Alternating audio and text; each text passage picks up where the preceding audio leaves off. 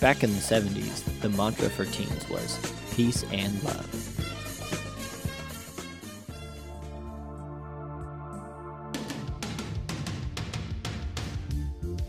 In the 80s, the mantra for most teen boys was skate or die.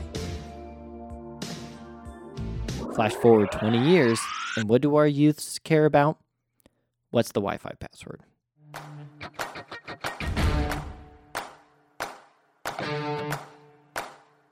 Thank you for tuning into What's the Wi Fi Password, a place where we have discussions about topics and issues that are relevant to the teens in our generation and how to point them towards the gospel.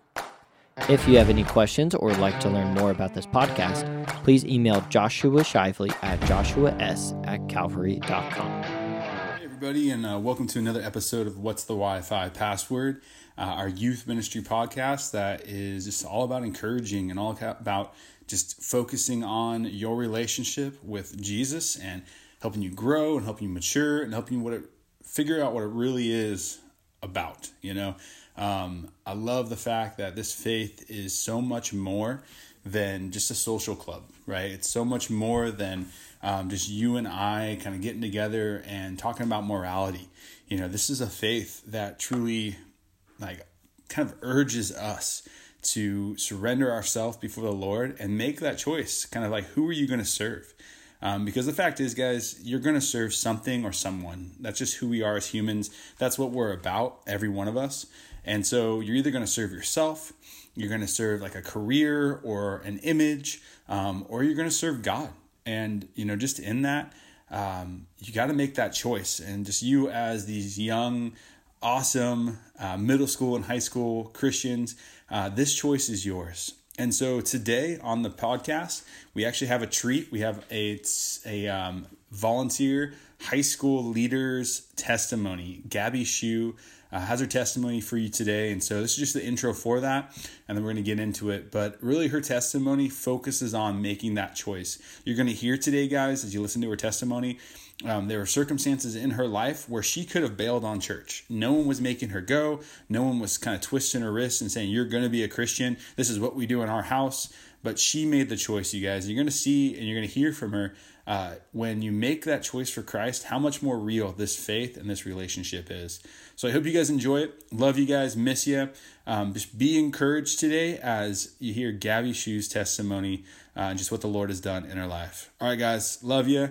See you soon. Hi, everybody.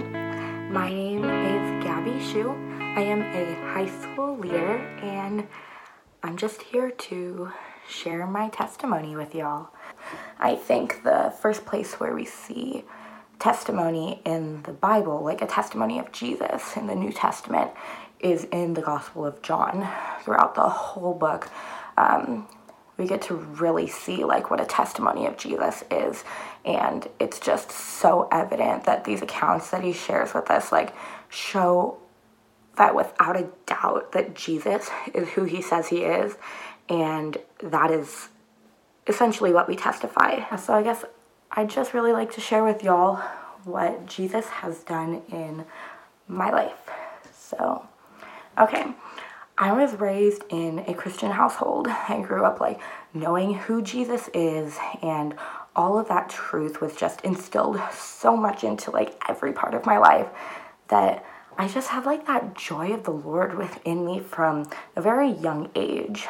But like this was all I like ever really knew and I never expected to experience like a life without Jesus. But then when I was 12 years old, I believe, um, my parents split and my mom moved away from the town where I grew up and um, she started to look around for like new churches to get us into.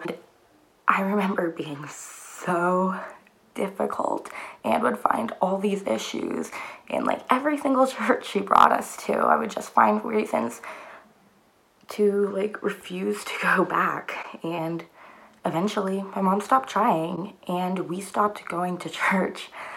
It took some time for me, but after that summer, I realized like something was missing in my life and I just had that longing for Jesus in that church community that wasn't there. And I eventually found a church near my home.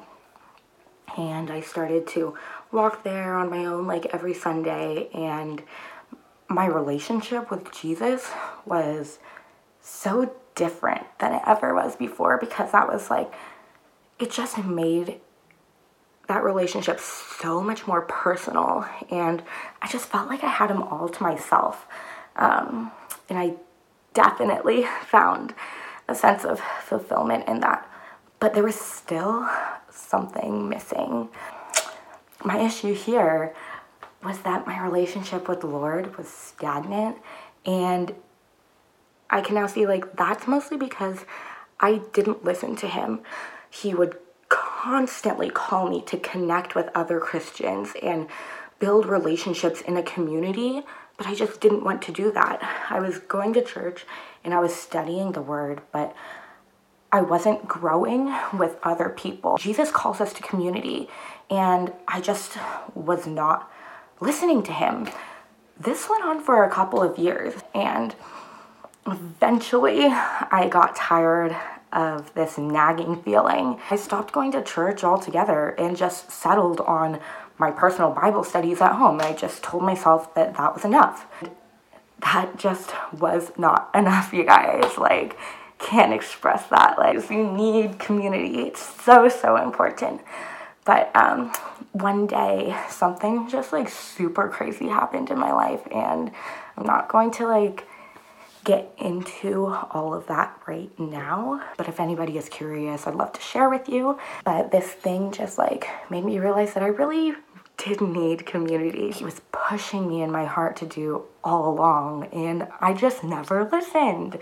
I just like wanted to express how important it is to acknowledge that like we as Christians are just so much stronger together and it's just important to listen to the Lord when He's speaking to you, finding that like sense of community and realizing that we are like stronger when we're building each other up and that He calls us to do that again and again. That was just like such a wild concept to me. It wasn't until like near the end of high school that I like had that epiphany, I guess. Um, so then after high school, when I went away to college, I found this church right away that I loved. The Lord led me to this awesome community of Christ driven people, and it just felt so in touch with the Lord and with that community that my relationship with Jesus and like that level of knowledge and understanding of the Bible just increased exponentially. And I was into it. Um, just like being with the Lord and around all of those people that like continued to encourage me and build me up just to pursue him even more. And I think just being with him more made me want to be with him more. I'm not sure if that makes sense, but that I just had that desire and that urge just to get more Jesus. And it was just so, so cool. But um, this church that I was in and I like that I loved so much, there were some like wrong teachings there. And I just I, I kept telling myself like it's okay, like as long as like I know the truth, it's fine if I keep going there because I like the community, you know. And the truth is, I was just comfortable. And comfort is not always a good thing because with comfort can sometimes come like a sense of complacency. And that just keeps us from growth with our walk with Jesus. That's what I started to experience. Like, time and time again, the Lord I know was calling me to leave my church, and I just couldn't do it because I was so comfortable there. And I just wouldn't listen to him. I just didn't want that change.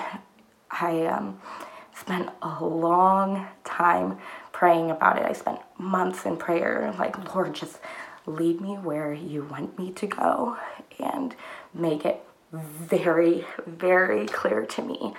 So one day I decided not to go to my church on Sunday and try somewhere else. And one of the things that was like keeping me at my church too is that it was like right by like the place where I lived in Salinas and it was just it was easy. I'm lazy. I don't know. But um just one Sunday I went to Calvary and after I listened to him and after I left my church, everything in my life started to fall into place.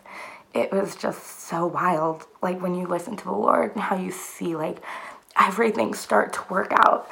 Um, I was living like in a home where I had like these like wild roommate and it took me like almost an hour to get to school. It was awful. Um, but then like when I listened to him and left that place, everything started to fall in line. That week after, like after the first week of finding my new church home, I was offered a place to live just down the street, which is just crazy. Like now I had no excuse to stay at my church because of the area. And he just made it so, so clear to me that that was where I was supposed to be.